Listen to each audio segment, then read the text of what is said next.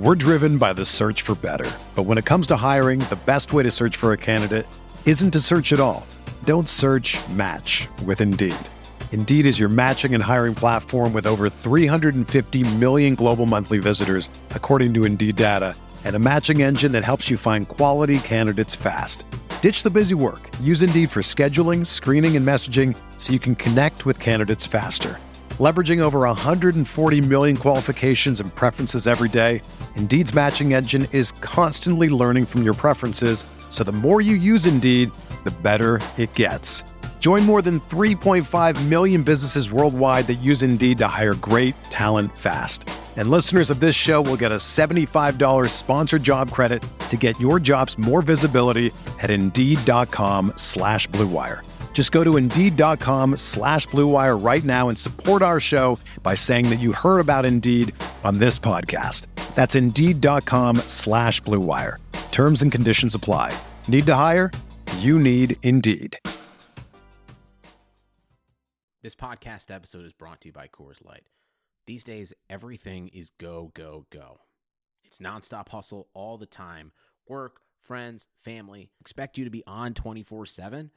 Well, sometimes you just need to reach for a Coors Light because it's made to chill. Coors Light is cold lagered, cold filtered, and cold packaged. It's as crisp and refreshing as the Colorado Rockies. It is literally made to chill. Coors Light is the one I choose when I need to unwind. So when you want to hit reset, reach for the beer that's made to chill. Get Coors Light in the new look delivered straight to your door with Drizzly or Instacart. Celebrate responsibly. Coors Brewing Company, Golden, Colorado. Hey everyone, it's Travis, the host of the show you're listening to right now. It's time to talk to you about hosting your own podcast with our distributor, Blue Wire Pods. And there's no better place to host than Blue Wire Hustle. Hustle was created to give everybody the opportunity to take your podcast to the next level. Or if you want to host a podcast and just don't know where to start, Hustle is the perfect place for you. As part of the program, you'll receive personal cover art, Q&As with Blue Wire's top podcasters, access to our community Discord, and an e learning course full of tips and tricks. And on top of that, we'll help you get your show pushed out to Apple, Spotify, Google, Stitcher, and all other listening platforms. And the best part is, you can get all this for only $15 a month, the same rate as any other hosting site would charge you just for the initial setup. So if you're ready to do more than just listening to me or us here on RotoViz Radio talk about your favorite team, then make your voice heard in Hustle. Acceptance in the program is limited, so get your application in today. To apply, go to bwhustle.com slash join. Check out the description box in this episode to find out more, but that's bwhustle.com slash join. Breaks a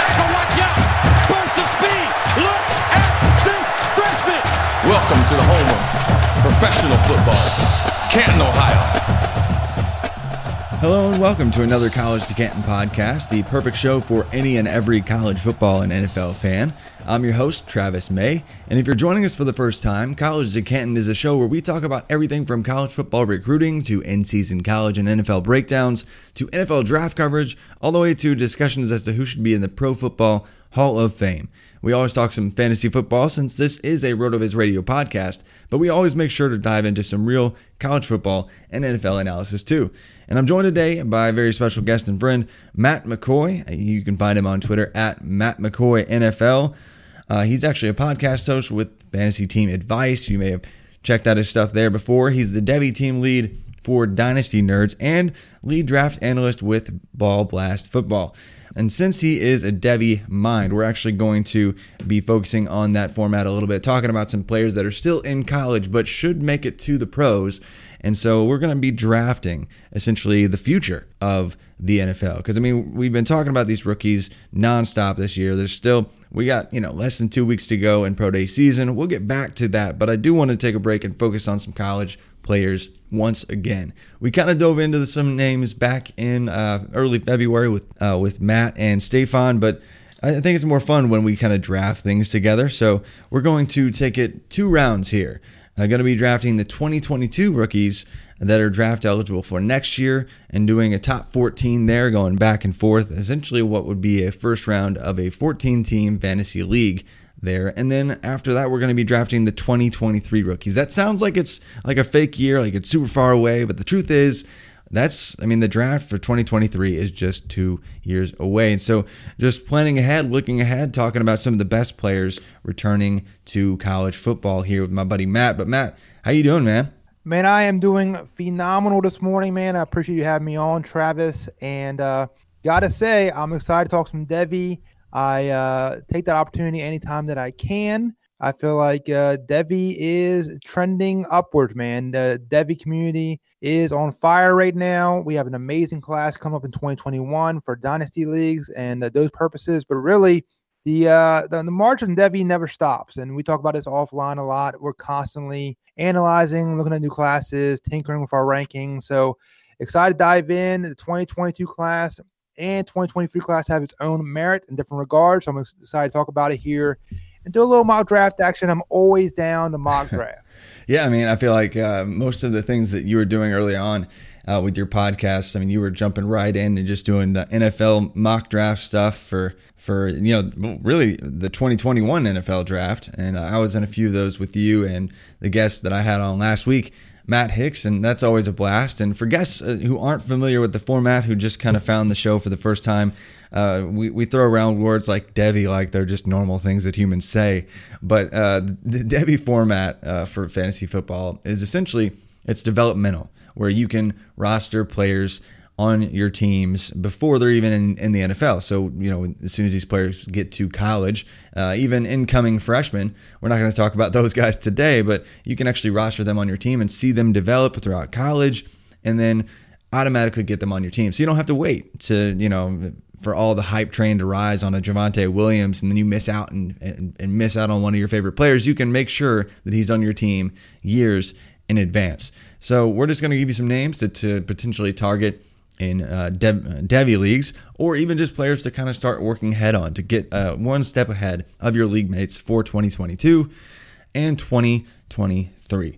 And so uh, we are nerds here, love some college football, but uh, I, I, am curious to see who is going to go early and given some of the injuries, even uh, where some other players are going to go today in this draft. But Matt, you you are my guest, so we're just going to dive right in and get get to drafting. So uh, imagine, Matt, this is a super flex format, meaning you can start two quarterbacks if you want to. If you really like to lose, you don't have to do that. But uh, but yeah, so we'll go off and, and act like this is a super flex fantasy football format, and even tight end premium just to mix things up. I don't think we're gonna get that far, but first round essentially of the 2022 rookies uh, is separate from the 2023 guys here kicking out kicking it off here. So First pick, you're on the clock, Matt. Uh, what is your pick? So for me, in the super flex format, this is going to boil down to uh, what type of quarterback you like. For me, this comes down to Sam Howell out of North Carolina or Spencer Rattler out of Oklahoma. We recently had our podcast last Thursday breaking down the uh, quarterback rankings in Devy. We talked about these guys in, in pretty great detail. For me, Sam Howell has a significantly higher floor Whereas I feel like Spencer Rattler has a significantly higher ceiling. Uh, so for me, this top of the draft, I tend to draft for ceiling. I'm going to go with a guy a lot of people wouldn't. I'm taking Spencer Rattler, number one overall for me at Oklahoma. I feel like he gives me the most possibilities moving forward. So give me Spencer Rattler at the 101.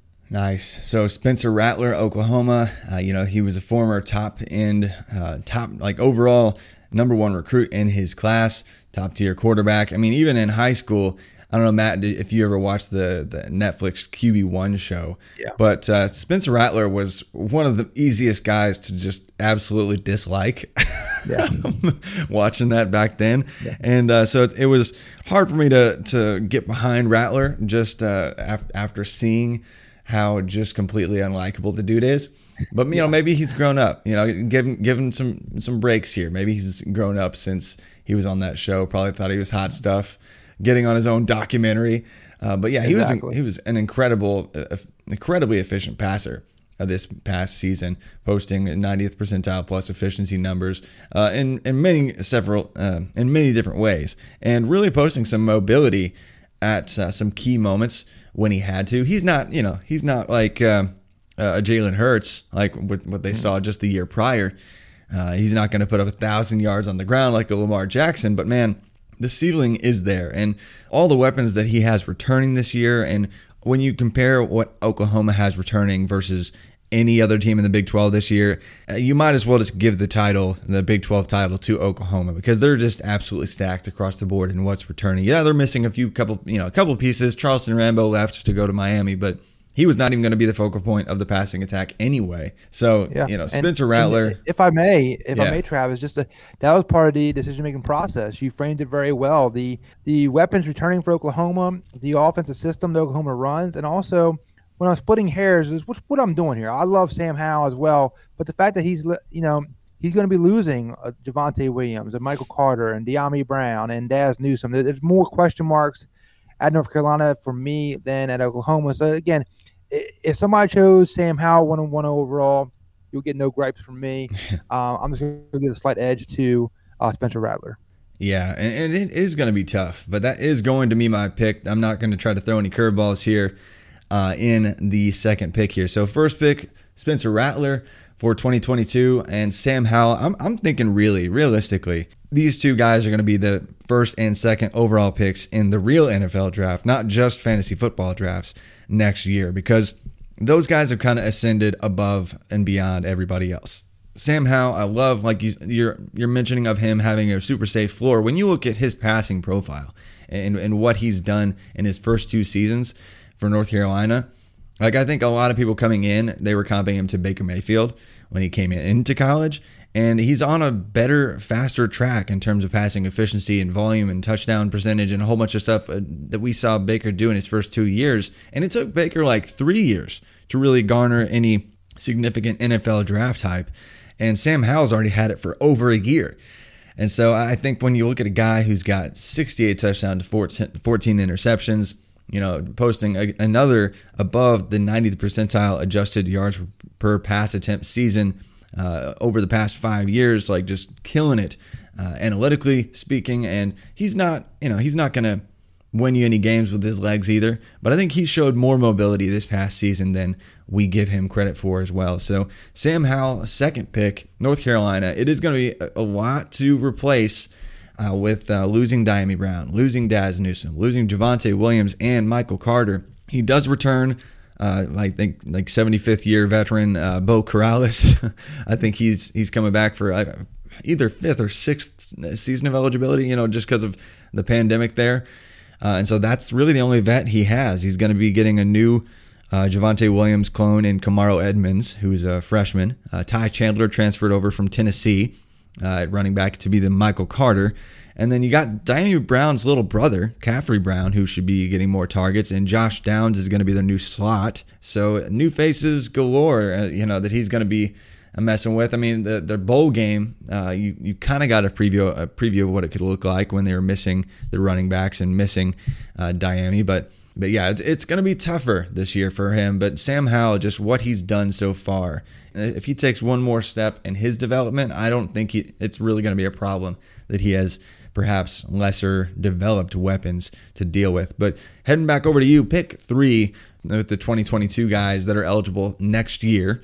Uh, who's your pick here? Again, given it's a super flex format, I would want to go quarterback here, but uh, I think you framed it very well. I think there's a chasm between top two guys to the rest of this class. Uh, I'm going to go with safety uh, of Breece Hall out of Iowa State just a stud running back. I feel like he's a tier above the rest of the individuals in the class for me. Uh, so even though I'd prefer to go quarterback, uh, I like the safety here of Hall. So he'll be 103 for me. Yeah, you know, Breece was incredible, right? I mean, I, I was really pessimistic coming into the season. I was like, man, Iowa State, they're they're, re- they're basically completely rebuilding their offensive line. We saw Brock Purdy regress. Uh, I'm not sure he's going to improve that efficiency that we really need him to improve upon to uh, you know prove himself as a feature back in the NFL. And man, he just he shut everybody up. He dominated against an all, basically all Big 12 schedule, and uh, that might not, might not mean much most years, but he he got more efficient. Uh, as a runner and uh, even as a receiver. So his yards per touch, he almost improved by like 30% uh, year over year, I believe. And so that was not, I did not see that coming. And so I'm really, really pumped to see what he could be. Uh, he looks like he is better than his predecessor and David Montgomery. Uh, if, if you had to choose between those two and, and projecting their NFL, NFL futures, who would you prefer?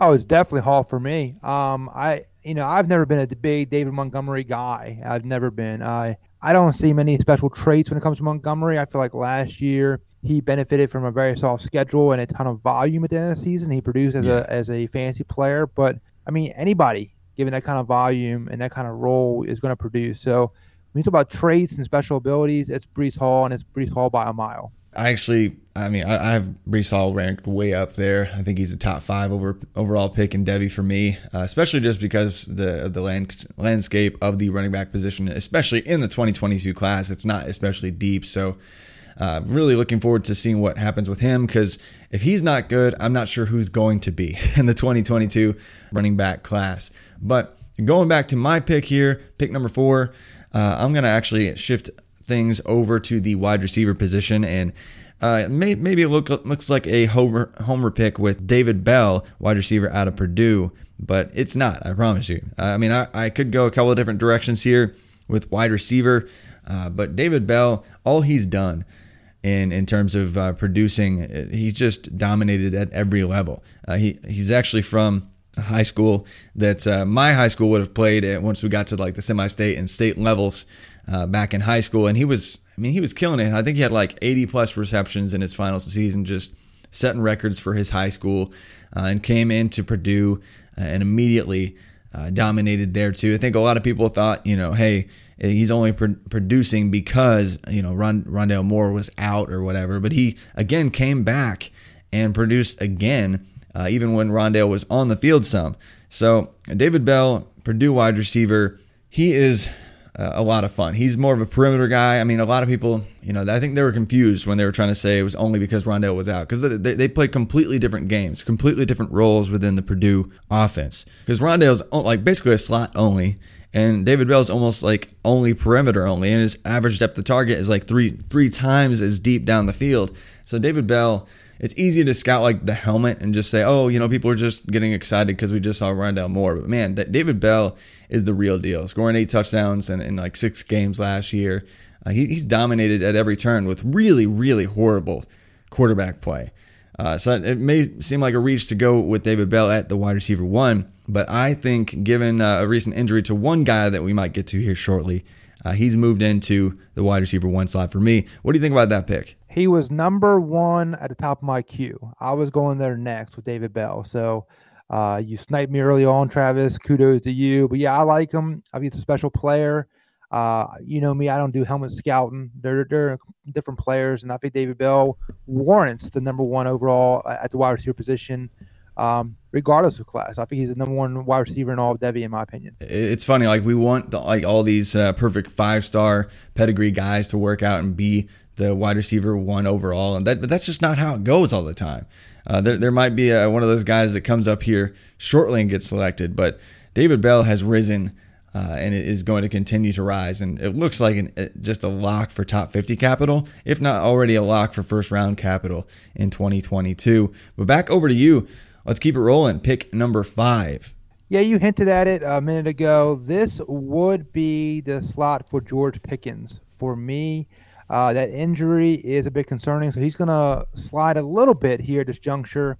Just it's again, you're splitting hairs. The guy has an injury. We have to figure out how he comes back from it this class is deep enough. I can go another position here. So I'm going to stick a wide receiver. I'm going to go with Garrett Wilson out of Ohio State. It's just a, a, safety factor for me. I'm drafting here to 105. I feel like I know where I'm getting. And Garrett Wilson, a very solid producer, um, just very well, highly, highly thought of for a very long time. So I just think it's very stable pick here. So 105, Garrett Wilson off the board. Yeah, speaking of pedigree guys, like he was the consensus wide, at least wide receiver two in uh, the class by basically all the recruiting services. I think Jadon Haselwood may, may have been the only uh, wide receiver that was rated over him in his recruiting class. He comes in, kind of has a, you know, he, he does something for Ohio State, but he, he didn't dominate in his first season. But man, he he went off this past year alongside Chris Olave and looks a lot looks like looks like he's a lot of fun. And I, I don't understand. Uh, some people don't see the upside with him. and They're like, oh, he's you know he's only going to be like a wide receiver two or whatever. Like the dude actually had really solid athleticism coming out of high school.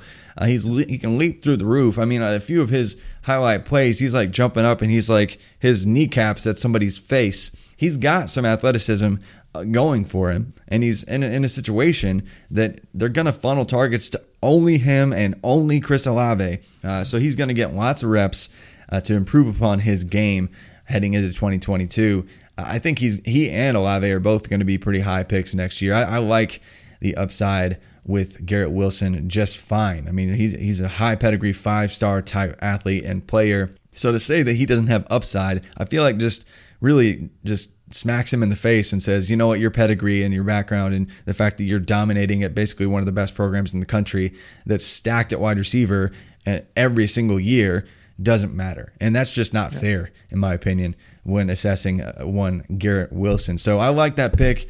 Definitely like that pick. That was actually probably going to be my pick had you not gone that direction. So I'm glad we're we're sniping each other back and forth here. But I'm actually going to keep it with the G names and actually go back to the guy that you mentioned, George Pickens. Uh, so this may seem like like, what in the world are you doing, Travis? George Pickens just tore his ACL. His career's over. But that's obviously not the case anymore. I mean, we see guys come back pretty quickly. I mean, just last year, what it was what Amari Rodgers? No, sorry, it was the year before last. Amari Rodgers came back like he was already practicing like six months after his ACL surgery. So ACLs aren't aren't what they used to be. I mean, George Pickens, timeline wise, could be pretty much ready to go just near bowl season. Uh, we don't really know. So who knows what's going to happen with this fall? He probably isn't going to be playing this fall uh, after his ACL surgery and everything. But ideally, I think for him, he he might just not go back to Georgia at all. Like we could look and see, you know, he wants to prove himself a little bit more uh, in you know for uh, the fall of 2022. But he could just say, "Look, um, I know I've got a lot of hype. This uh, class is not super deep at wide receiver.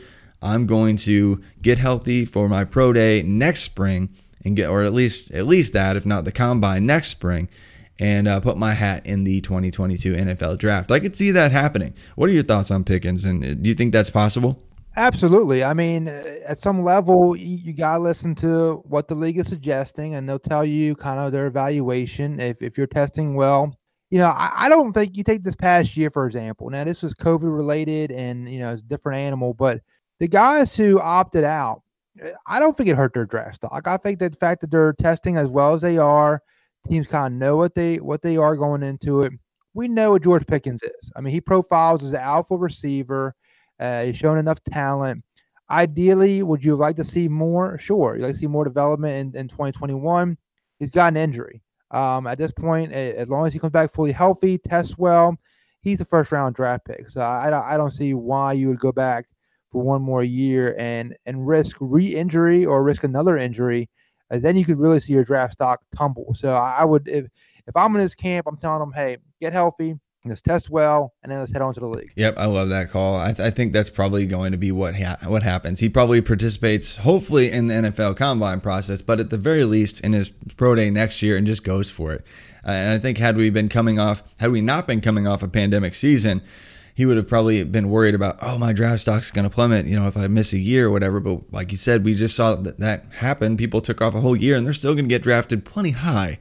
So somebody with his kind of hype and, and upside at 6'4, 200 plus, and uh, being dominant, uh, very dominant on a, a, decent. On a decent, albeit you know, more, normally run first offense for Georgia, and I don't really like it when people just blanket statement, "Oh, George Pickens had a down year last year." No, he didn't.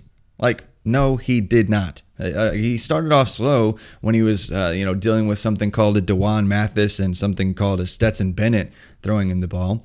Uh, it was just an, an, anemic offense, terrible offense overall for Georgia, just completely inefficient. And they were tossing it to Kearis Jackson, just hoping something would happen down the field for some reason. But George Pickens, as soon as JT Daniels took over, his yards per team pass attempt and his raw production, like any way you want to measure his production, it literally tripled. He got back to normal dominance and was the alpha, the only guy that was essentially targeted down the stretch. So he was going to go off this fall as JT Daniels' basically only target, favorite target. So I think uh, calling his year a down year just misunderstands this one, the scale of the Georgia passing offense, and two, the difference between how the season started with a guy who literally averaged uh, negative adjusted yards per pass attempt uh, versus JT Daniels. So uh, I'm, I'm really excited to see what George Pickens has to say uh, about his future and where he uh, actually ends up going because I think he's still an early NFL draft pick. So George Pickens, but back to you at pick seven, Matt. I'm going to keep the fun going at the wide receiver position here. Uh, I like Treylon Burks. Um, I think he's a very physical specimen. Now, I feel like there's a little bit more work to do. Whereas we said, you know, uh, Pickens, I think we know more about him. I think Burks 2021 is going to be a big season for him to see additional development. But the physical stature, what he can do on the football field, is truly unique. So uh, for me, 107. I'm gonna I'm gonna keep it going to wide receiver, and Treylon Burks is coming off the board. Okay, I love it. I love it. That that was going to be my pick, and he's so much fun. He's six foot three, yeah. 230 plus pounds, and he essentially plays like a big slot most of the time. Like I think uh, about two thirds of his receptions came from the slot. Uh, and so he's like this as fast as a, a vertical wide receiver, but as big as a tight end. So he just absolutely dominates whoever they want to put on him. And he's got hops for days, and he's allegedly got sub four or five speed. That's really the case at his size. Uh, NFL teams are going to be drooling over Treylon Burks. Obviously, his his route crispness, I guess, if you want to critique him too much, is not really there.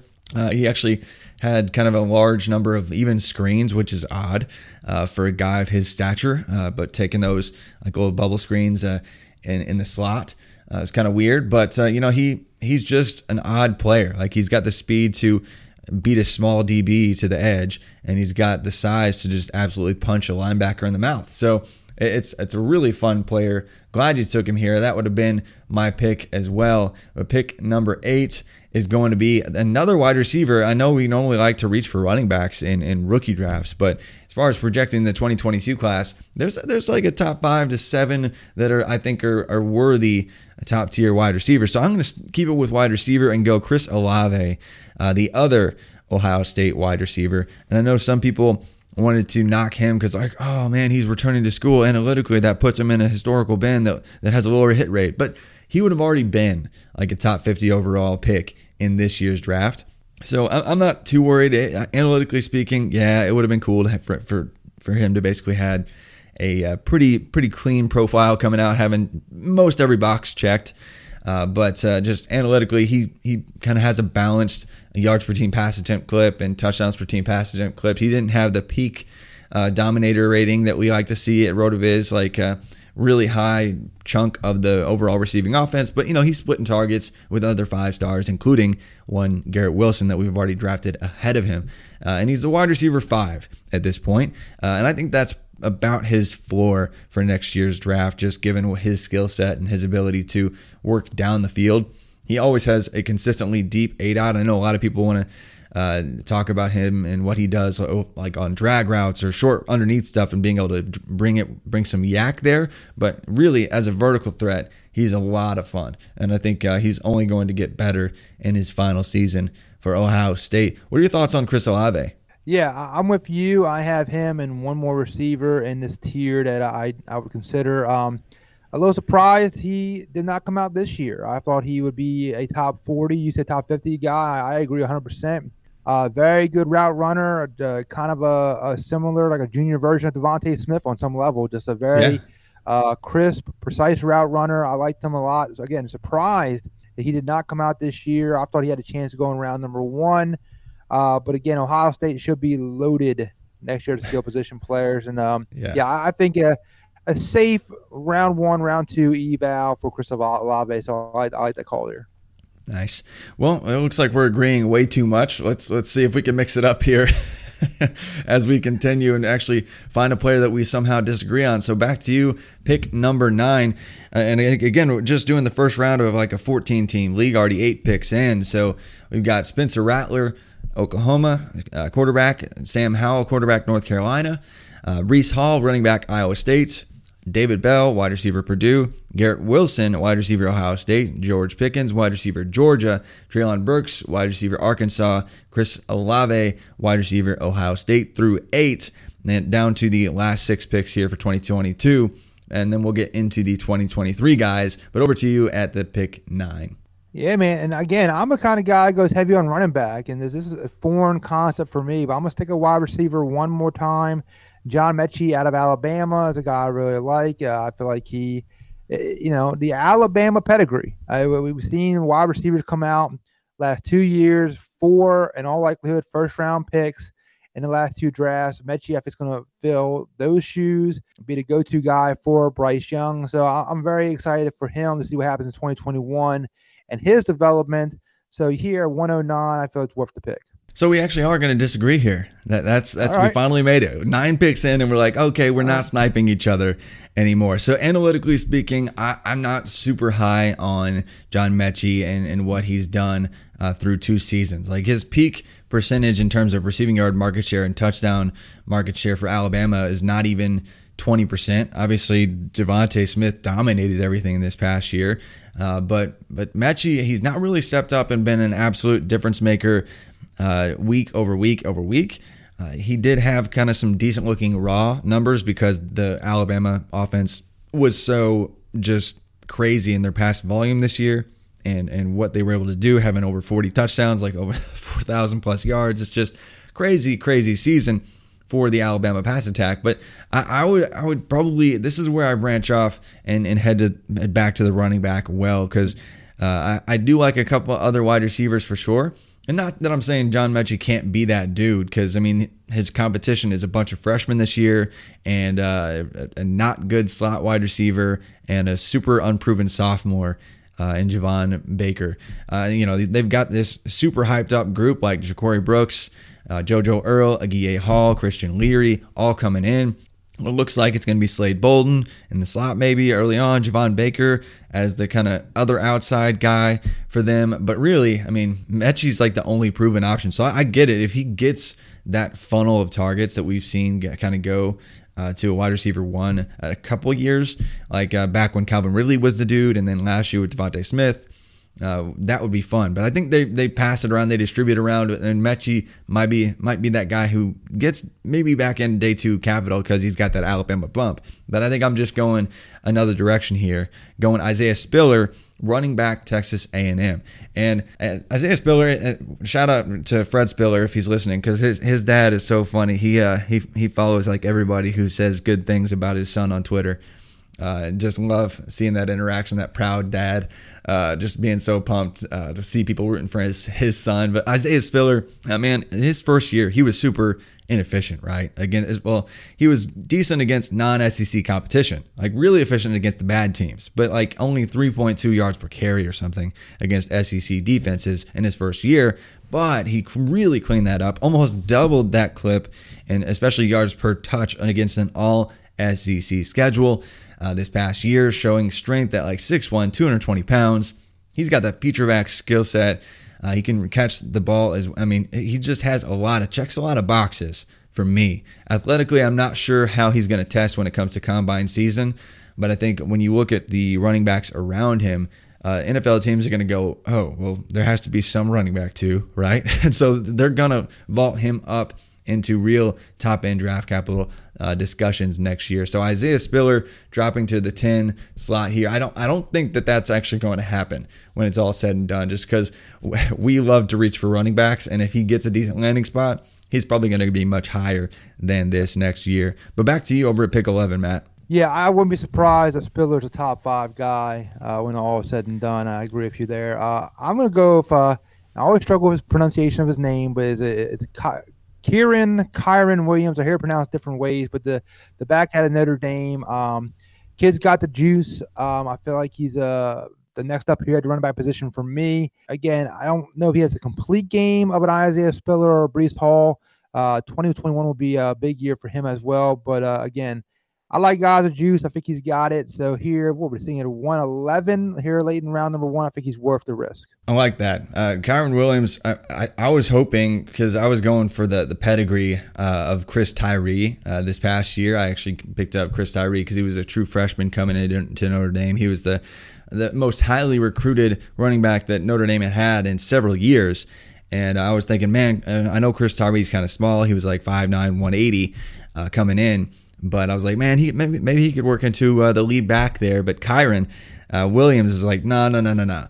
Uh, I'm I've been here a year. I've got the I've got some ability, and so he earned that role, uh, and and kind of kept it away from Chris Tyree. I think Chris Tyree could be good eventually, if he especially if he had some weight. But Kyren Williams, man, uh, was like the feature, dominant, big play threat for Notre Dame, and huge reason why they had so much success last year. So I, do like the pick here. Uh, and it really after you get past the first couple guys, I mean, there's so many different directions you could go at the running back position. But Kyren Williams, I I think the best way to say it is like you said, he's he's got the juice, and analytically, uh, you know, he might. I'm not I'm not sure how much he's going to weigh in at, so I, I want to see him maybe gain a few pounds and, and see if it, he can maintain some speed when he does it. Uh, and but uh, he what he did production wise looks good on paper, looks good on tape. Uh, so really like Kyren Williams, Notre Dame. But I'm going to go back to the quarterback well because this is a super flex league, and so I'm going to go back to Kedon Slovis. Uh, with pick number 12, quarterback USC. Didn't have the perfect season that we wanted him to this past year. Uh, USC overall just kind of struggled and, and kind of found a way to come back in a couple spots uh, and almost lose uh, to some teams that they shouldn't have. Efficiency wise, he had a little bit of a worse season and uh, showed some uh, poor decision making, I guess, at times uh, for Slovis. And maybe he doesn't have the elite traits that you want to see in terms of deep downfield arm strength and, and mobility of many modern quarterbacks, but really a likely candidate to be a quarterback three in next year's class. So I'm going to go with Kedon Slovis, USC. What, do you think about him? So I'm a little lower on him than a lot of people. Um, I, I'm I'm with you. I feel like 2020 wasn't the best season for Slovis. Um, I feel like 2020 has to be a rebound season for him. Weapons are still there. Um, I know he's losing Amon-Ra St. Brown, but uh, there's still plenty of juice over there at USC. So I'd like to see him have a rebound season. And really, I am going to give him a pass. I'm giving a lot of these guys a pass for the 2020 season. Again, harping back to the, the COVID situation, a lot of these guys did not get to meet as much as they would like to, have the reps early in the spring that they would like to.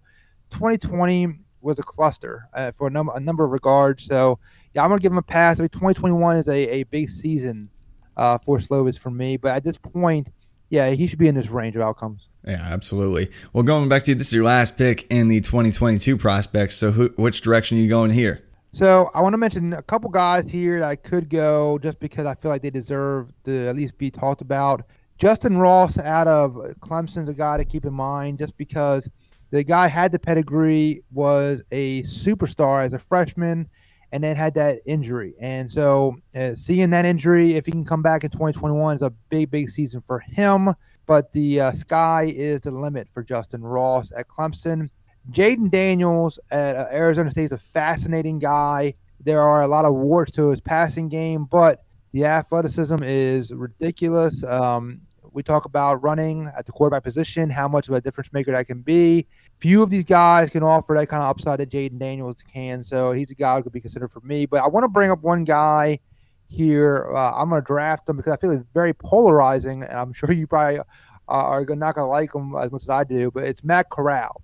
Uh, Matt Corral, I'm going off the board on because I feel like there's a lot there to work with. Now, he is not everybody's cup of tea. I get that, and there's a lot going on there with Matt Corral. But from a talent arm perspective, what he can do, I mean, he's got some special abilities. It's very raw. It needs to be harnessed it's going to need a lot of refinement moving forward. But it's a guy I really like uh, just from a pure uh, skill and trait standpoint. Yeah, that was somebody that uh, I know that there's been some people that were really, really high on Matt Corral throughout the process. Even when, even before he got his chance at Ole Miss, there were some people that really liked Corral. So you're going Matt Corral here at pick 13, huh? Yes, sir. All right, Matt Corral, quarterback Ole Miss, and, and really that high volume attack is a lot of fun. Uh, they couldn't stop anybody on defense. Hopefully, they improve in that regard. But funny, funny fact about Matt Corral is that you know he had somehow he posted 70% completion rate, but uh, threw 14 picks. Like, yeah. so I yeah. was like, I was like, dude, 15% of your incompletions are interceptions. Like, yeah. there's, there's, there's a lot to work through with Corral, and if you watch the you know play to play, you're gonna want to pull your hair out because he makes some poor decisions. He's got that gunslinger mentality again. There's a lot, a lot of things to work through. I think he threw in one game alone like five interceptions at mm-hmm. one point in time. Like he just, he just, he has that low YOLO ball in him. Um, but again, if you can find the right system, if you find the right coordinator to develop him, there's a lot there. Um, it's a very high risk, high reward proposition. Yeah. Well, that, that may seem like a reach to some, but he has some upside in arm strength and, and natural ability. He did struggle. And really, if you take out one game where he kind of struggled with his decision making, he had a really solid, balanced year this past fall. Uh, I'm going to round out the 14th pick here in this first round of 2022 uh, prospects and go with Justin Ross, that guy that you mentioned, uh, still recovering from, you know, he had that back issue, neck issue that came up. And, uh, you know, he missed the entire year this past year. An incredible start to his career alongside Tee Higgins, uh, outside perimeter guy uh, that can absolutely dominate. He was in the first round discussion for the 2021 NFL draft before everything kind of changed with his health.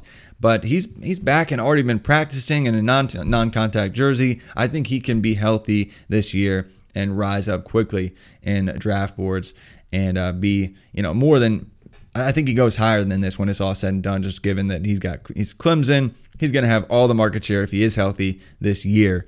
So to round out this first round of guys, Justin Ross, and I know there are some some guys that we could talk about. You know, like some people like Drake London out of USC, wide receiver. Some people like Eric Gray, who just transferred.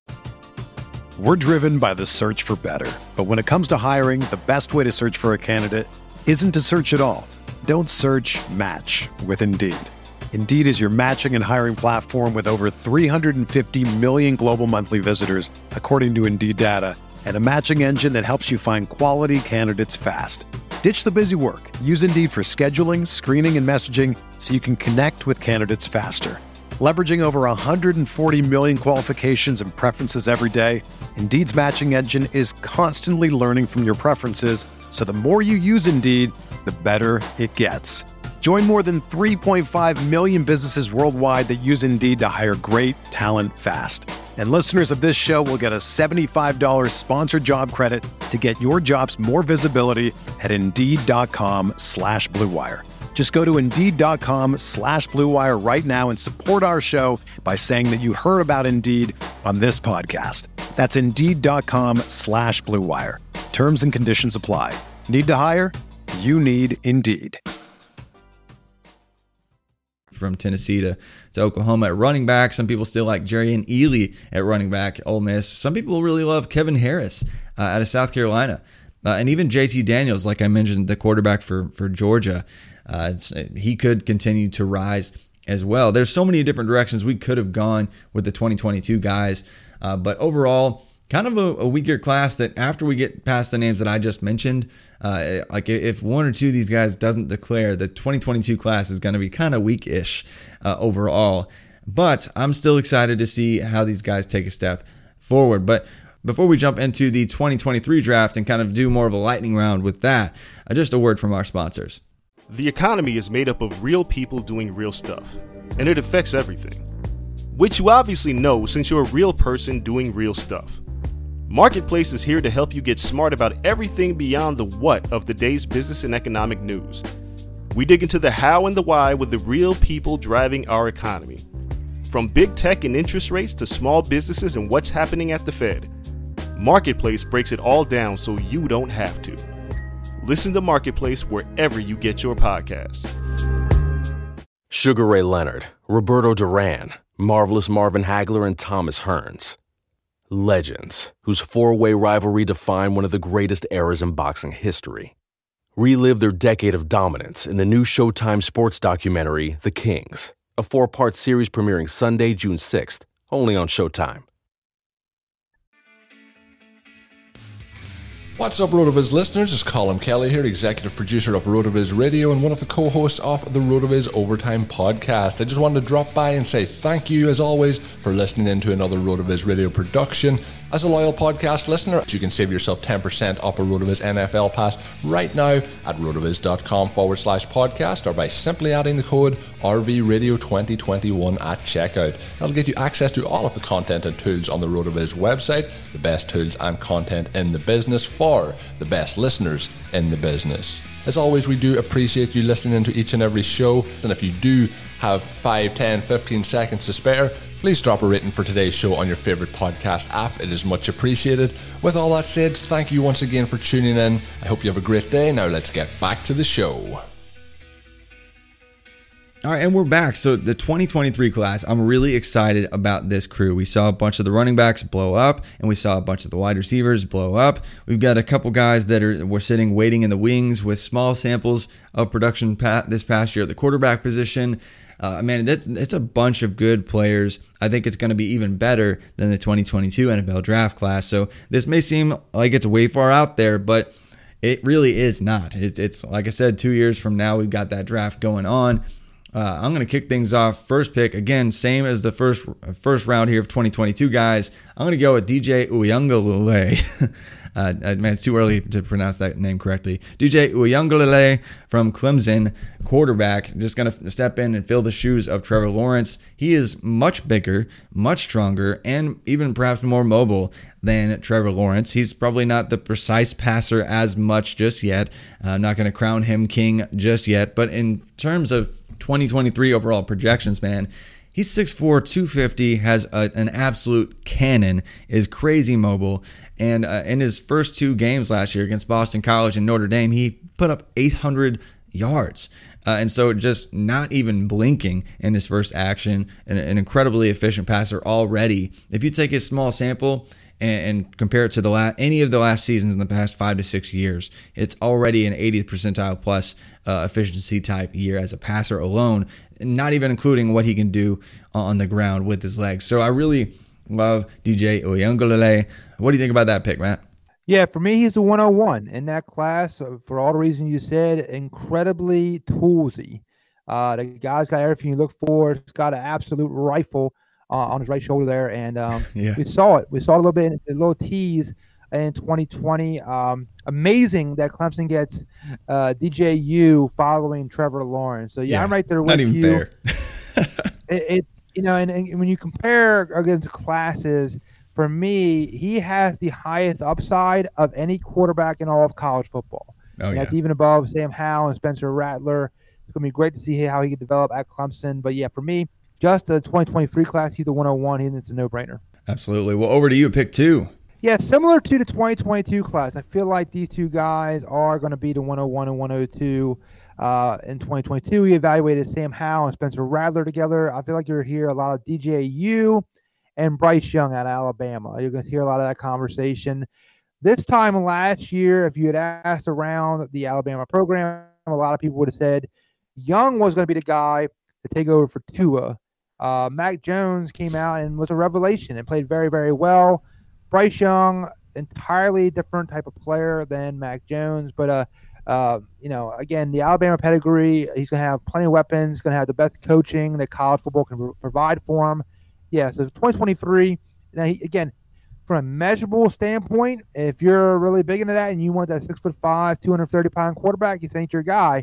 Um, but the NFL is changing. Uh, I feel like they're accepting much more guys who are in that six foot variety. So I feel like Bryce Young is going to offer that kind of capability. So 102 makes a lot of sense for me. Yeah, man. Bryce Young, uh, top tier recruit. He was actually rated even higher than DJ Uiagalelei according to the 24 7 Sports composite rating. So, uh, you know, it's funny that these guys would have actually played each other uh, in, in high school in the same Trinity League out in, in California, two top 10 programs in St. John Bosco in Mater Dei between DJ Uy, D, I'm just going to say DJU and Bryce Young. You know, that just coming up through that throughout the quarterback ranks, long time top tier obvious talents. This reminds me of the Trevor Lawrence and Justin Fields mix. Like these guys, like for three years now, it's like, well, yep, these guys are it. They're going pro. They're going to be first round picks, and uh, right out of the gate, DJU kills it. And probably this year, uh, Bryce Young is going to absolutely light it up. We've seen first year quarterbacks light it up in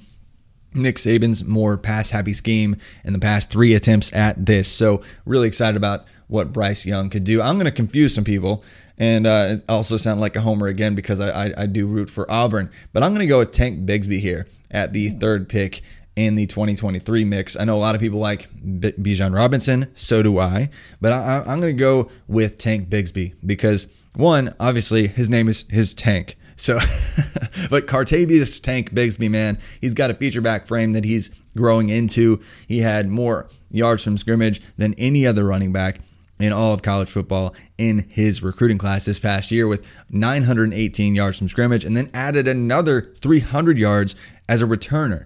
Just a dynamic difference making talent that by week three, this was his job. And so I think he's going to latch onto that. I mean, he basically showed up and said, Hey, DJ Williams, uh, yeah, you can just go ahead and transfer to Florida State. This is mine. And uh, so he's, I mean, he's just a, an absolute feature back. Um, and he you know he had around a 4 5 40 in high school he's got some speed he's got some burst he's got some receiving chops so tank bigsby auburn is my pick here but uh, what do you think about that yeah i mean he is uh, my 104 so i'm right there with you um, very talented guy very physical runner i mean if your name's tank you better be so uh, no, I like him a great deal. Um, you did uh, mention Bijan Robinson. He's going to be my pick here 104. Um, just a very talented guy. For me, he's the most complete back in all of college football, regardless of class. Just uh, really like his game. He's very well rounded. I almost chose him at 102, but I could not let you take DJU and Bryce to kick off the, the uh, two, uh, 23 class here. So, yeah, Bijan, I like him a great deal, but 104, uh, I think it's a great, uh, great selection. Yeah, man. Bijan Robinson uh, started slow, and just because Texas is really bad at starting the best players, uh, but down the stretch, he averaged like almost nine yards per carry and per touch overall. And so it was just absolutely dominating down the stretch. Came in as the number one running back recruit in his class by consensus after Zachary Evans completely just messed up his recruiting process. So yeah, Bijan Robinson at the one, 104 is, is definitely that feels like a steal probably to some of our uh, more veteran listeners here. But I'm going to stay with the running back position. I could go with a, a, wide receiver or two or three because there's tons of guys to get excited about there in this class. But 105, I'm going to go with Jahmyr Gibbs at running back at Georgia Tech. You know, top 100 recruit coming into the process. Georgia Tech had that weird restructuring of their entire offensive system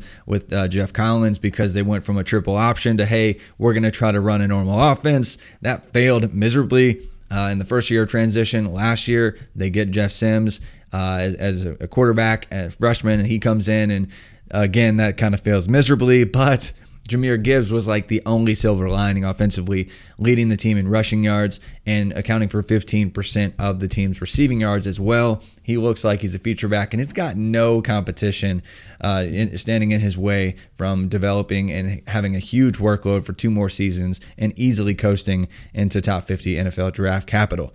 But uh, back to you. I think you're going to go wide receiver here at 106, aren't you? Yeah, I mean, I would have gone Gibbs uh, had you allowed him to slide to 106. I feel like there is a bit of a tier break there after Bijan, Gibbs, and uh, Tank. So I'm going to go wide receiver. Uh, Kayshon Boutte out of LSU, just an absolute stud. I think it, he's going to be the next star out of LSU, and then we've seen it again and again out of LSU producing the wide receivers here as of late.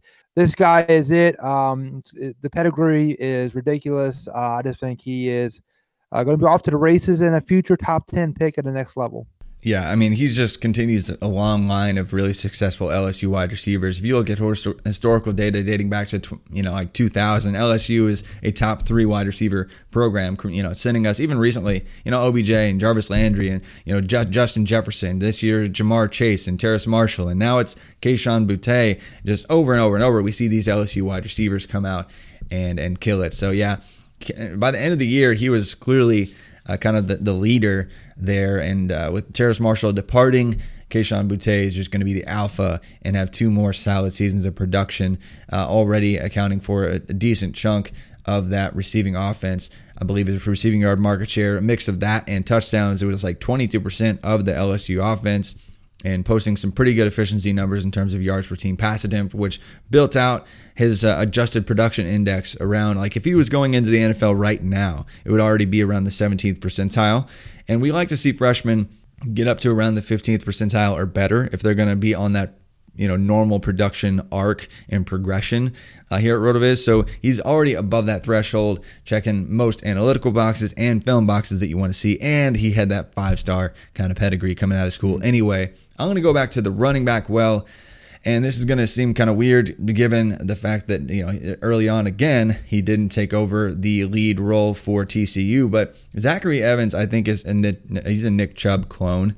Zachary Evans, running back TCU. I think this year he finally takes that that uh, that lead job at TCU. Uh, Gary Patterson, I don't know that, like what he's doing, starting or messing around with any other running backs not named Zachary Evans. Because Zachary Evans, he averaged like some, I think it was like eight or nine yards per carry down the stretch, super dominant, uh, and he really is just a difference maker as a runner. And he, I think he can develop as a receiver also, but uh, just the the sky is the limit for Zachary Evans. He was the number one running back recruit in his class for like three years, and then just was like you know backed out of Georgia, and just ticked off a whole bunch of programs, and didn't even commit anywhere until he surprised the world when like come like April or May, finally was like, okay, I guess I'll go play for TCU. Just a really, if you want to take notes on how not to do a recruiting process, just ask Zachary Evans. He'll be able to help you out with that.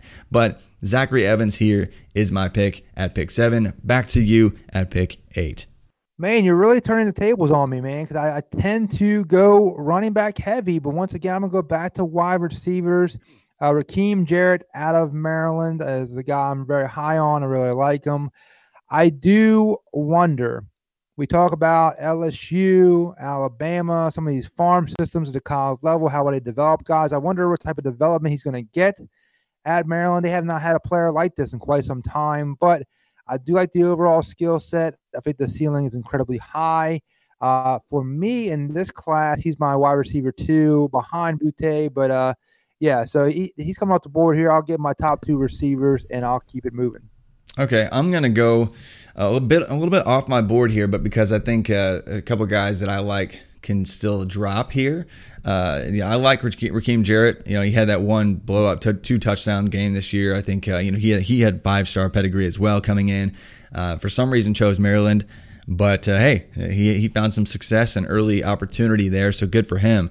But I'm going to go with Marvin Mims, uh, wide receiver, uh, Oklahoma. I think a lot of people like his game, and he immediately from day one, even against uh, what was it, Missouri State, and their basically jump t- junk time game, he he was immediately the go-to option from week one, uh, dethroned Charleston Rambo, and was the leader in market share and any kind of metric. His balanced production profile uh, is better than any other true freshman in, in, the country. Better than Parker Washington, Rakim Jarrett, Quentin Johnston, Jordan Addison, Kayshon Boutte, any of the guys who had decent production numbers last year. He had better numbers than them all. So he's on an early track for future NFL draft capital, uh, already checking in with an adjusted production uh, index around the 30th percentile, which is kind of crazy, crazy for freshmen.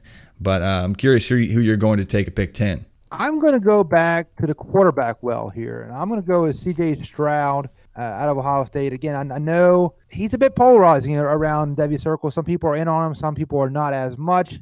I still like him. Um, again, he's a tier, probably two, maybe three tiers below the DJU and Bryce Youngs of the world. But interested to see his development. Again, a very well thought of guy, a high pedigree. Um, CJ Stroud for me is next in line for Ohio State. So at 110, given that we're in a super flex format, he feels like he makes a lot of sense here. Yeah, I think a lot of people want to get pumped about McCord coming in, the five star quarterback for Ohio State, but I think it's going to be CJ Stroud. What he brings uh, with mobility, uh, and he's got a rocket arm, and just a year removed from dominating at the Elite 11 performance. I believe he actually kind of won the quarterback of the week uh, at the Elite 11 in his quarterback class. And so I think what he can do as a passer is, is really uh, kind of overlooked because Justin Fields was so, so good last year. We forget, oh, there's this up and comer that's probably also going to go to the NFL there. So I like like that pick. I'm going to go with the guy that I was hoping would fall to me at this pick, and I'm going to go with Jordan Addison, wide receiver uh, Pitt. Uh, a lot of people lost him uh, last year and they didn't understand like where did this guy come from? Like is, he has like no pedigree or something like that. But the truth was Jordan Addison came in as this uh, athlete designation recruit, and those guys kind of get lost in the mix sometimes because hey, this guy might go defense. Hey, this guy might be I don't even know what he is on offense, but he came in and was just so clearly the best athlete on the team. The coaching staff was just like, hey, uh, can we just funnel like half a dozen targets or more to this true freshman kid? Like, because we need to get the ball in his hands. And so he put up almost 700 yards receiving and added some on the ground. And even even though he struggled with health a few weeks, he, he still found a way to be productive. So really nice production profile from him uh, as a true freshman. So Jordan Addison, wide receiver. Looks like that's wide receiver four. That might seem steep uh, for a Pitt wide receiver, but he actually was like a top 150 recruit. Uh, by many people's standards. So, not like a, a, slouch athletically or pedigree standards. So, really, a guy I'm going to watch continue to rise with not much competition for targets there at Pitt. But back to you pick 12. So, I'm going to go a little bit off the board here because I feel like it's worth talking about. And I, I want to talk about Arik Gilbert, uh, tight end, just super freak athlete. Uh, I mean, one of the highest recruited tight ends in recent memory. And it's just fascinating because, I mean, unless you know something more updated than I do, Travis, uh, he's still in the transfer portal. Am I correct? Yeah, so uh, he was with LSU, and for whatever reasons, uh, he decided that he was going to transfer out of LSU and then he was like, "Oh, hey, I'm going to Florida," and uh, that kind of fell apart. He, I think he was officially a part of the program for maybe a day, and then uh, and so he's back in the transfer portal. And I don't know whether it be off-field issues or academic restrictions or whatever it is, he's just kind of out in no man's land right now. The the the highest rated tight end recruit in 24/7 Sports composite history ever, and, and the guy uh, had some production last year too for LSU and just decides to peace out. Like I, I don't, I don't get it. I, I don't know. Like, I, hopefully he's okay, just psychologically. I maybe I don't know what's going on with his personal life that, that led to that decision, but it seems like there's just there's some behind the scenes kind of baggage going on that we just we don't understand. And so I, I wish yeah. him the best because I, I, I, hate to see any any kind of athlete uh, struggle. Um, yeah. But man, it's just I don't know what to think, man. I, want to uh, get excited about his talent, but at the same time, it's just it seems like there's some major issues going on. So hope hopefully he lands on his feet. Hopefully he gets another opportunity. You know, even if he has to go the JUCO route for a year or something, if it's academic restrictions, maybe he gets back in the mix uh, next fall, uh, as early as that. But but yeah, Arik Gilbert. Uh, I think a lot of people would maybe think that's that's a, a reach at this point just because of the unknown, but the upside, man, man, it, it just seems crazy yeah. high and given his athletic traits the latest I've heard is that he's back uh, in Baton Rouge, like he's in around LSU again. So I wonder if there's some kind of re- reuniting happening there. If Maybe. that happens, I mean, that'd be I think ideal for everybody involved. Uh, hopefully, yeah. so again, keep your fingers crossed. But to your point, a very talented guy. Hopefully, whatever's going on, they get it figured out. Yeah, just hope for the best for for any player like that. Just young guys just trying to figure things out, you know. Uh, but for me, I'm going to go with uh, back to the uh, the running back well here with my last pick in the first 14 picks. And this may surprise some people because uh, you know there's a couple names that uh, at running back that that people like to pump up a little bit more, and and people are going to say, oh, you're just chasing you know the ghost of Jonathan Taylor. but J- but Jalen Berger out of Wisconsin. Uh, he didn't have the the pedigree, just like Jonathan Taylor actually didn't have the pedigree when he came in to college. But uh, Jalen Berger actually was basically the best back last year for Wisconsin right out of the gate. He was the most efficient runner, uh, given his uh, limited touches there, and a bunch of his competition is gone. The uh, only other kind of significant veteran there was uh, Garrett Groshek, and and he's gone uh, now. And obviously, they have a few other names uh, to keep in mind there uh, that might share some carries, but I think he's in for an absolute feature, uh, feature workload. And uh, with Graham Mertz, uh, one of the better quarterbacks that they've ever really had there at Wisconsin, uh, you know, he's he actually came on strong in his first uh, debut game.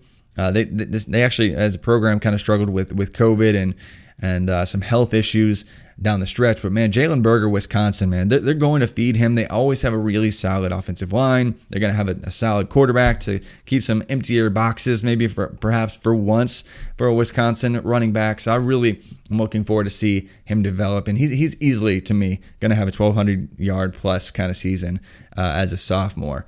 Uh, but to round things out, pick 14, who you got at uh, the 14th pick for the 2023 guys? So the reason why I chose Arik Gilbert a round ago, because I wanted to have a free spot here to talk about another player. If I'm actually doing a draft with you, Travis, if in all reality I'm probably drafting like a Jase McClellan or a Kendall Milton, I'm getting another running back here. There's a lot of talented guys. Julian Fleming still out there. Jackson Smith-Njigba, a lot of guys we had not spoken about. For me, it's Michael Mayer out of Notre Dame. I want to bring this up again because of how talented these two guys are at tight end position, and we don't normally get this. You don't get these high end tight end prospects all the time. So uh, I just want to bring them up to everybody and and speak on it because we have Kyle Pitts this year in 2021, and he is everything everybody could possibly imagine. no doubt about it. Yeah. But we don't we don't get these guys every year. And the, the 2022 class, you got Jeremy Ruckert and guys like that, and they're okay players, but they're nowhere near and Arik Gilbert or Michael Mayer for me. I think these two guys are uh, similar to like the the Brevin Jordan and Pat Fryer move types, where they're going to be top 20, 25 type prospects at the tight end position. So Michael Mayer, uh, tight end, for me is the last pick in round number one. Yeah. You know, it's funny. Uh, tight ends are not very sexy, especially in Devy leagues, and, and just projecting future NFL success can be kind of iffy at the tight end position. But if you're going to do it, find yourself a five star tight end who shows up in his first season and catches 42 balls. Uh, for Notre Dame. Like Notre Dame's thing is like, hey, let's recruit these amazing tight ends and just ask them to block and do literally nothing for four years, and then and then when they're like about to grad transfer, go, oh crap, um, yeah, here's 30 receptions, go get drafted in the fifth round, and like that's that's been their, their calling card. They're like they just waste top tier talent over and over and over. But not so with Michael Mayer. He was another borderline five star, uh, top tier, top tier, four star by all the recruiting services. And so he's got the, the pedigree, the athleticism, the requisite NFL size, uh, and already just cleaning it up. And as far as his analytical production profile and as a true freshman tight end. And if you look at tight end production in college, like every single year, there, there's like single digit tight ends that even have more than 400 or 500 receiving yards. And he's showing up as a true freshman and doing it uh, in just 12 games uh, for Notre Dame. Uh, having 450 receiving yards in his first year. Uh, looks like a difference maker at the position. So I'm glad you went that direction. I know there's probably some people listening though that maybe maybe maybe even some Alabama fans are like, "What are you doing? Go with so and so running back." Uh, but yeah. you know, Jase McClellan. Uh, but Jase McClellan, I think right now is a perfect time to fade Jase McClellan. Uh, he's amid spring practices. You got Brian Robinson taking the lead. Jase McClellan mixing in a, a, couple reps with the ones, but he's like clearly the second guy in line. And then after that, they've got Keilan Robinson, uh, who actually missed last year because their five star new shiny toy that is not there just yet, and Camar Wheaton. And Trey Sanders is re- still recovering and rehabbing from his car accident that he had later in the year. But the truth is, Trey Sanders opened last season as the dude after Najee. He, he had a rough first outing, but after that, he was clearly the, the second most efficient back after his kind of rough first game. And Jason McClellan had a, a, good brief window of production, but it's clearly going to be Brian Robinson's backfield this year in his fifth year for Alabama. And then you got to fight off Camar Wheaton, who objectively uh, is is the highest re- recruit of the bunch, not named Trey Sanders. And Trey Sanders was even rated higher uh, he was the running back one in his class. Like it's just there's a lot of top tier competition that Jase is going to have to fight through. Uh, and then there's going to be a new face next year. You, it just always is the case. Alabama always brings in a fresh five star next year. I mean, they're looking at a guy named Emmanuel Henderson that could join the, the, the fold next year. It's just an absolute uh, kind of committee right now. So if you're going to move off of Jase McClellan, uh, I still see him ranked in like the second, third, fourth round. And in Devy drafts overall. Uh, that's an egregious reach given the uh, play. If you want to actually play the percentages and, and, understand that that is a committee, and he's maybe never going to have that job uh, for Alabama. So I'm glad that name came up. Uh, but what are your thoughts on Jase before we sign off here? I mean, you framed it beautifully. I mean, a very talented guy, but with so many talented guys in Alabama, it's hard to know who's going to play. I, I, go back to when Josh Jacobs was there and how sparingly Josh Jacobs was used at Alabama, and then he goes round one in the NFL draft. He's a very talented, versatile player. So, I mean, you really cannot tell how Alabama is going to deploy these guys. I think he's a very talented guy. Again, if I'm in the actual draft and I'm in a league, I probably take him of round number one just given the upside and the, the possible production there. But again, a very talented class and kind of a an interesting class with talent on all four levels. When you include the tight ends, you got a talented wide receiver crew, good backs, and Bijan Robinson and Tank Bigsby and the like. And then again, uh, back to DJU and Bryce Young having two guys at the very top tier is always exciting. And the exciting thing about Devy for me, this time last year, we're not even mentioning the name Zach Wilson. He's not even in the conversation. yeah. we're, we're, not even mentioning uh, Javonte Williams out of North Carolina, or we're mentioning it very sparingly. Um, two years ago, we're not mentioning Joe Burrow or Clyde Edwards-Helaire. Like these, these guys constantly emerge once the season gets going, and then it, it expands your player pool in Devy. So yeah, it's always exciting. Um, if I may give a quick plug for Devy, if you've never tried it, give it a try, man. It can open your eyes. I feel like Devy is on that trajectory that Dynasty used to be. Dynasty used, used to be that little secret. Everybody plays fantasy football by playing a Dynasty league. Oh, what's, what's Dynasty? What is that? Now Dynasty is the joint. Everybody loves Dynasty. But Devy is trending that direction. If you haven't tried it, highly, highly, highly recommend giving it a shot. Absolutely. Uh, one of my favorite formats. And there will be some other names that, that join uh, these ranks here soon. But just, it was, this was a fun exercise. So thanks for participating with me again. Matt. Uh, you can find him on Twitter at Matt McCoy NFL. Follow his work at Fantasy Team Advice, Ball Blast Football. Uh, I mean, he, he just does. I mean, how many shows have you done like the last year? I feel like like 200, 300 show like You're always no, the honest, honest to God's truth, and I, am almost ashamed to admit this. We we've run through I think like 230 episodes in like 160 days, so that gives you an idea of the volume yeah, man. of podcast. We, we turned the page now. We we're on the season two FTA podcast. I got Steffi Small, Scott Simpson, uh, Victoria. Got a lot of new co-hosts for me moving forward. Uh, take some of the the uh, weight off my shoulders. But I'm, I'm excited, man. We're taking it to the next level, and I'm excited to do so. And uh, big thank you out there to Fantasy Team Advice for giving a, a wet behind the ears kid a shot. Yeah, man. So having yeah. a blast doing it. Well, it's been great, uh, and I know you're super knowledgeable. I always enjoy talking ball with you. Uh, but listeners, definitely check out his work, and please do leave a rate and review. Helps this show wherever you do listen. Uh, please reach out to me at Twitter um, uh, on uh, on Twitter at ff underscore Travis M. And if you're on Clubhouse, I'm on there. Uh, going to be doing some college football talk and NFL stuff on there as well.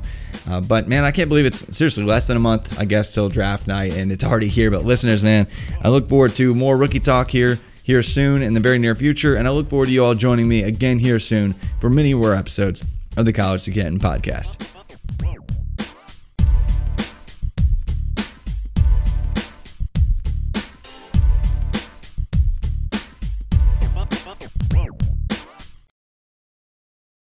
Sugar Ray Leonard, Roberto Duran, Marvelous Marvin Hagler, and Thomas Hearns. Legends, whose four way rivalry defined one of the greatest eras in boxing history. Relive their decade of dominance in the new Showtime sports documentary, The Kings, a four part series premiering Sunday, June 6th, only on Showtime. Whether you're a world class athlete or a podcaster like me, we all understand the importance of mental and physical well being and proper recovery for top notch performance. That's why I'm excited that Unified Healing is sponsoring this podcast. Unified Healing is a new and super innovative global network of wellness centers powered by Energy Enhancement System, or EE System. If you haven't heard of the EE System, you'll want to listen up. This technology promotes wellness, deep relaxation, purification, and rejuvenation. In hundreds of locations across the globe, access to a center is easy and affordable. Interested in experiencing the EE system technology for yourself? Go to unifiedhealing.com slash bluewire to learn more and find a center near you. That's unifiedhealing.com slash bluewire. No material or testimonials on the Unified Healing website are intended to be viewed as medical advice or a substitute for professional medical advice, diagnosis, or treatment. Always seek the advice of your physician or other qualified healthcare provider with any questions you may have regarding a medical condition or treatment and before undertaking a new healthcare regimen, including EE system.